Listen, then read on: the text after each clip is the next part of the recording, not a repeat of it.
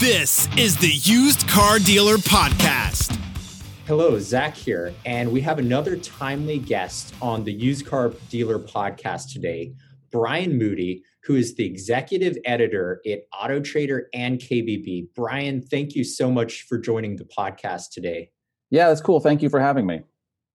So let's get started. For those listening to the Used Car Dealer podcast, what does your role as executive editor encompass? And how do you, you get into coverage of the automotive industry? Um, so, what the executive editor's job would be is that we have an editorial team and we serve multiple functions, but basically, the job is to make sure that the content we're producing is first and foremost helpful to consumers because that's how you build an audience. Um, and that the stories that we're doing are helpful to consumers, that they're giving them the tools they need to make shopping easy, to find the right car for them easy. And that can be anything from, you know, what are the most popular types of content? What type of lists should we be doing? And then maybe gets a little bit into what type of tools can we give consumers um, to make it so that, you know, their journey of finding the exact right car for them is not only easy, but then also these days you want to consider whether it's, you know, they feel safe also doing that throughout the whole shopping process. And speaking of safety, what have been some of your observations from the view of like the COVID 19 impact, both on retail auto dealers as well as the auto trader and KBB marketplaces? Yeah, so one thing that's interesting to note, if you think about the way you know tr- just just try to think back to january of 2020 a couple of things that that we can talk about aren't necessarily new but they were sped up considerably. So we were already at a place where people were saying hey could i just buy a car completely online? or hey could i just do most of these things without having to leave the comfort of my home? It's just that once the covid happened it, it, those things got sped up and probably for good reason because some people didn't feel safe going down to a dealership. Now some people do and that's okay too because you have to assess your own personal, you know, what's your risk, are you in the group that shouldn't be all that kind of stuff. But what we want to do is give people tools and ways of doing that. So one thing is for Auto Trader there's this thing called dealer home services which basically allows the consumer to sort by mm. certain criteria. So you can only see cars if you choose, if you choose to click the box box and say, I only want to see cars where they're going to give me a video walk around, where they're going to do a test drive at my home. And if I buy the car, they're going to bring it to me at home. And that way, if you want to see that, great, click the box and it will only show you those. If you're not interested in that and you just want, hey, I just want this car, I have to have this car in red with tan interior, and that's all I care about, well, you can do that too. But it's about meeting people where they are. And again, those things were already happening. It's just now that it's mm-hmm. kind of sped up and I think people like it, to be honest. I think people like the flexibility of I can be at home, just like some of us have been working from home. And some people are like, hey, wait a minute, this is really cool. Why weren't we always doing this? and how about from the consumer standpoint? How have they changed the way that they've shopped through Auto Trader and KBB during the pandemic?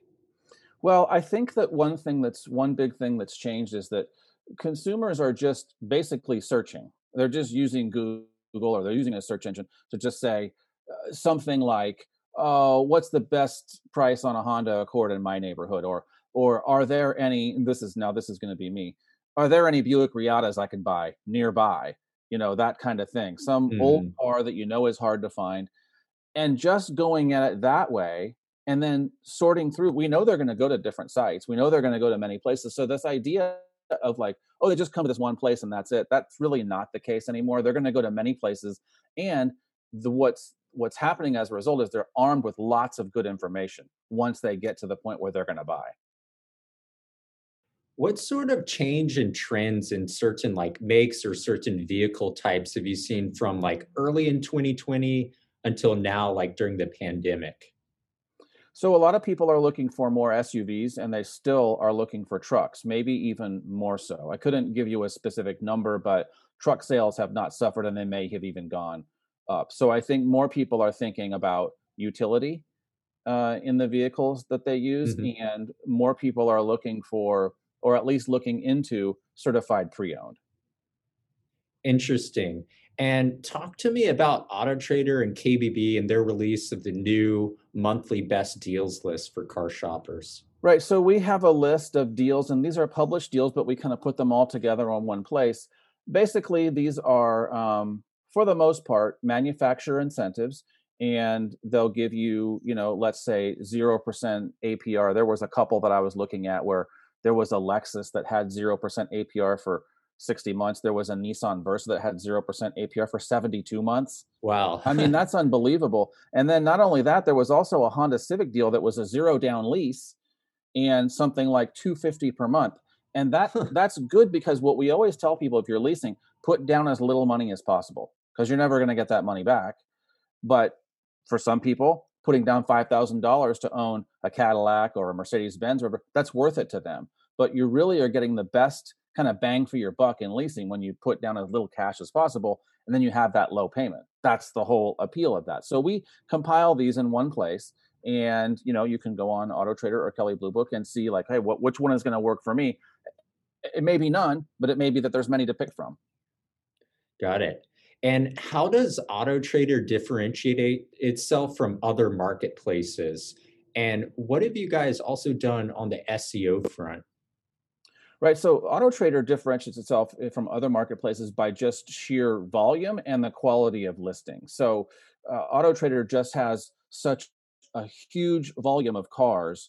Um, you find this when you, you start looking for weird cars. Like, um, for example, at one point you could get a Toyota Camry with a manual transmission, not a new one, but this is going back a few years, or an Oldsmobile that's been out of production for a long time, but I want a certain model when you right. go on Auto Trader, you can find five, six, seven, maybe ten of those. Whereas in other cases, you're not going to find any, just because the the depth and breadth of the listings are so robust. You're most likely going to end up with uh, more cars than you can sort through, and that's when you start using the tools for like sort by price, sort by year, sort by condition, you know, those kinds of things. Got it. And then on the SEO front, like what have you guys done to bring more viewership to auto trader and kbb well the main thing is to just look at the types of content that people are and are not consuming and then you know produce more of that so one thing that we know that they're not looking for necessarily from auto trader or from kelley blue book is a, a very long think piece on the history of the Stutz Bearcat that's not a thing they're looking for on Auto Trader. They're not looking for, uh, you know, oh, one time I met uh, Fangio. That that's not a, a, a, racing car or a or a historic. Right. That's not the thing. What they are looking for is, hey, give me some lists of like the cheapest pickups.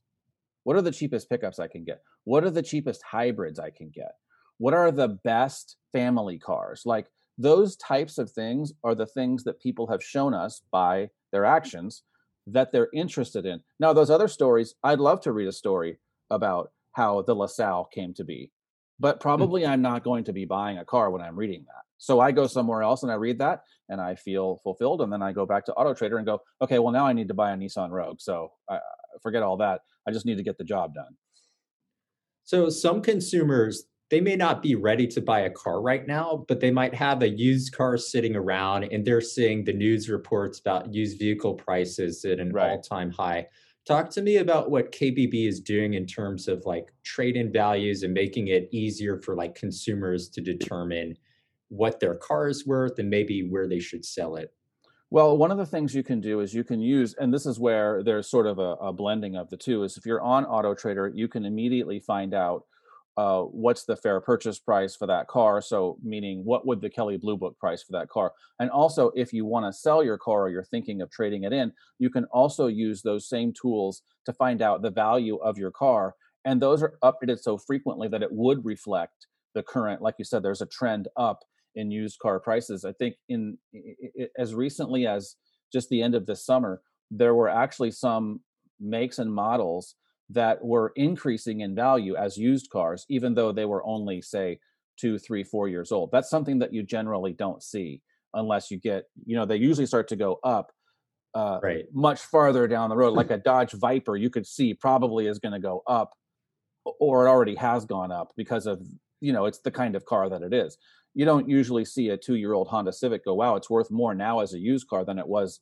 you know just six months ago right and let's talk about some of the futures like for instance the subscription model where mm-hmm. instead of doing like a traditional 24 month or 36 month lease i can actually get a month to month subscription rental on right. a vehicle what are your thoughts about this new model I think it could work well for some people. I think if you're the kind of person that just wants car, nice car to use, and I don't want to think about it again. I'm not going to buy a stereo. I'm not going to buy wheels. I'm not going to tint the windows or put paint or anything. I just mm. want to use this car and I want to use it every day and I want it to be reliable and I don't want to think about think think of it this way. It's like for the people who want to think of their car as sort of an appliance. Like mm-hmm. nobody mm. you you and I if we were if we were if we were meeting in person, you and I would never talk about the therms of our refrigerator and the cubic feet. Oh my gosh, did you see this LG? Wow, look at this one. We would never do that because refrigerators don't necessarily lend themselves to that. So car people sometimes do that. Horsepower, fuel economy. This one's electric, this one's a hybrid. For the people that just want to drive a nice car, and that's as much as they want to think about it subscription could work because oftentimes maintenance and insurance uh, are included in the one price that you pay every month and what about digital retail? I see that you guys are touching digital retail with the Auto Trader marketplace. What are your thoughts on it, not just for franchise dealers, but like used car independent dealers as well? Well, I think I think it's a way that, you know, like we were talking before, that's a way that the business is going to go regardless. People are just used to doing more things mm-hmm. online. And what COVID has taught them is that now they can do even more things online than what they thought. Or at the very least, if they can't do it all online, they can do the bulk of the work online and then just go someplace and pick it up. So here's a perfect example. I'm sure you've gotten, uh, you know, some takeout here and there over the past few right. months, right? Well, one thing that I used to hate is when I would order from a restaurant, so a traditional, you know, sit down, go inside restaurant. I don't want to go to the bar and pick it up. Why am I in the bar? I'm standing there at the bar. I don't know if I should sit or how long it's going to take. Do I want to drink? Not really. I just want to go. Now, that changed. And that changed in a way that makes me happy. They bring it out to my car or it's ready right there in the front. I love that. Mm-hmm. And I mm-hmm. think more people are going to be thinking that way when it comes to lots of goods and services cars included. What about the whole EV model and the rise in popularity of brands like Tesla? What are your thoughts on EV vehicles? Well, electric cars, we have to be, you know, realistic in that they still make up a very, very small percentage of the market. Uh, in places like California, maybe more so. I think it might be up to four and then some. For the rest of the country, it's still a very small percentage of the market. But here's what Tesla taught us here's what we learned mm-hmm. from Tesla. And you can see from the time they started to become successful or started to become a real car company, let's just say, past the Roadster era into now where they have a full line of, you know, cars and SUVs. What what they taught us was what people wanted all along was a luxury car that had good performance. Look back and see what were the first electric cars. Prius is a hybrid, the Nissan mm-hmm. Leaf. Those weren't performance cars and they necessarily weren't all that comfortable. They certainly weren't luxury cars. But Tesla taught us, oh, this is what people want. So now what do we have? All electric Jag, right? All electric Porsche, right? All electric Audi. You see where this is going? This is what people wanted all along. We just didn't know it. And Tesla taught us if you have a luxury car that's all electric, and you can make it cool in this ownership kind of way because it's different people like different stuff you know they don't want to have the same thing as the guy down the street then mm-hmm. that can be and that's that's the big thing i think we learned from tesla is that what people really want in their electric cars some performance and also some a, a good deal of comfort so give me a peek into 2021 and what you guys have coming down the pipeline at both auto trader as well as kbb well, for both, what we're going to do is continue to press into the things that we've already been doing, which is uh, digital retailing. How can we meet consumers where they are and enhance that experience even more? But then add things like uh, maybe shopping with voice command or that kind of thing. Um, you know leveraging the huge inventory that's on auto trader and combine that with the power of kelley blue book's trusted um, you know pricing model. And then you have sort of a, an ecosystem where if all things are working right you trade your car in you know the value you go buy it from auto trader and you just keep doing that because you've trusted these two things so much and they've given you the selection and the value that you're looking for and i think it's in some ways people try to look forward and say oh the future is going to be you know it's magic or something. It's not really magic it's just doing the same thing that you've been doing except just doing it better more refined searches um, searching by lifestyle um, we do a thing every year where we do the best cars for dog owners and we you know we have that line up with national dog day.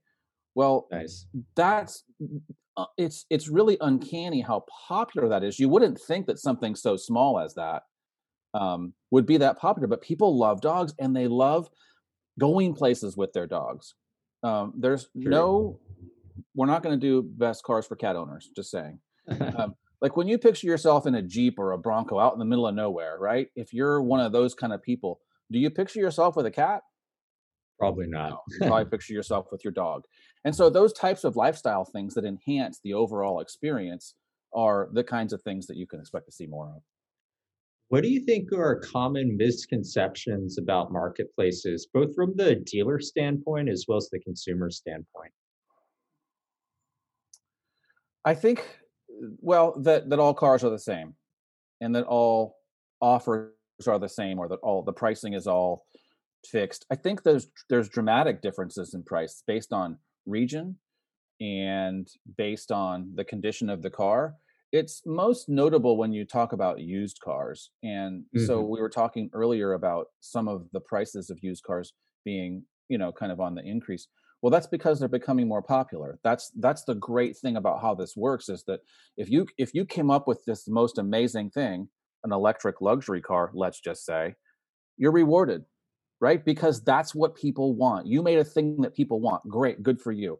And the same was true with used cars. If you have the ones that people are looking for you're going to do you're going to do well. And i think that when used cars come to marketplace and digital and online and all that that's where it, it can do its best work is because you can sort through more cars more honda civics from i don't know 2011 if that's the the mm-hmm. price and the miles that are coming. You can find more of those as a consumer than you ever could have before driving around town. And from a from a dealership perspective the advantages are you have the opportunity if you choose to take it to interact with those customers on platforms um, such as social media, on platforms like Auto Trader, and you can tell them all about your car without your salespeople ever having to um, spend time other than crafting the ad to begin with so that they can focus on closing the deal once the person comes down there. They're better informed and they're more ready to buy once they get there. Agreed.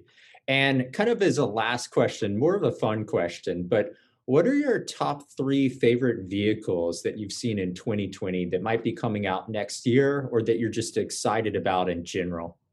I think there's a couple. I think that new Ford Bronco looks like the real thing. So yes, haven't been able to drive it, but we did get to see one up close, sit inside, press the buttons, you know, open the doors, that kind of thing. And based on the specs and the way they made it with the little you know Bronco logo on the on the back and just the nice. fact this just the way that you can use it i feel like they did a great job because too many times you see this thing where they resurrect a name and you're like uh-oh that doesn't look anything like the thing that i remember but i think they did a great job. That's exciting. I think the hummer ev another thing to get excited yep. about uh, and i think because now are people looking for electric pickups? I don't know. Maybe. There Maybe. really aren't any to to judge that by but people love pickups and they like performance and the thing with the hummer that they got right is they they didn't just say oh this is an electric pickup that we got from somewhere else and just made it electric. Like there was a time when maybe that was enough. That's not enough anymore. They added some and then some and then some with a removable roof with a see-through with with the crab walk thing where it can move sideways that kind of stuff. It, just this is the thing that's exciting is that it's these big companies like Ford and General Motors. I think they're best equipped to handle the personal transportation and the mobility needs of what the future is because they've already been doing it for 100 years and they have the manufacturing resources they have the marketing resources they have the r&d resources they're in a good position. All they have to do is do make the cool thing first then sell people. Don't do it the other way around like we used to do. Uh, hmm. let's sell them on it and then we'll make an okay thing. That leads to disappointment. I think what we're seeing now um, with those two cars specifically i even think things like rivian and lucid i think those yeah. are really cool looking too and I think that younger buyers, so people who are like my son's age, he's a teenager, he's not going to care how it's powered. That's the last thing he's thinking about. He's just thinking, how many USB ports can it go off road? What's the range? How far can I drive? And does it look cool, different than what everybody else has? And that's the exciting thing is that you see these cars that are meeting all of those needs, kind of hitting all those points. And then they have a good product to sell. And that's when it gets to be really cool. Yeah, no, I can't wait for those two vehicles. Definitely Hummer's really cool. And I think the Ford Bronco as well. Um, any vehicles you think are going to become less popular, you know, 2021 than maybe they've been before? It could be like vehicle types, maybe sedans, yeah. coupes. Sedans seem to be, but so I have a theory about the sedans. Everybody says that sedans are going to go away, and you know, you know, I think that's an exaggeration. I've talked to several people, automakers, that have said, listen, if you're a luxury automaker, a luxury sedan needs to be part of your portfolio. It's just expected. Like you, you, you mm-hmm. can't really be, you know, a full luxury brand if you don't have a good luxury sedan, you know, to offer. The other thing is, think about this: a, a whole generation of people that started buying SUVs rejected their parents' cars, which were largely station wagons. Right? A whole mm-hmm. generation of those people well, that kind of thing happens over and over, and that cycle is going to continue. I can't help but think that everybody who grew up in an SUV family, when they start to buy their own car, they aren't going to want that. And and the reason I think that is because I work with I worked with this with this young woman. She's a mom, and her kids are about to be in high school. And she has said on several occasions, I can't wait to get rid of this SUV because the U in SUV it's not about me at all. The utility part, that's nothing to do with me. That's about everybody else. I want right. something that I want. I want something that's cool. And I think that's gonna I think that's gonna happen. And then for some reason people it doesn't seem like people are seeing that. Like everyone's all in on SUVs and trucks. But if you grew up mm-hmm. in a family, say you're I'm just gonna make this up, say you're 13 years old right now, and you're gonna be driving in, you know, three, four, five years, maybe buying your own car you are not going to want to buy a car that your parents had. Just like Agreed. a whole generation before didn't want the car that their parents had. And I think that's coming. So I don't think sedans are quite out of the out of the hunt just yet. Well said, Brian, and really appreciate you coming on the Used Car Dealer podcast today. Your insight has been excellent. Thank you so much for joining us. Yeah, thank you for having me.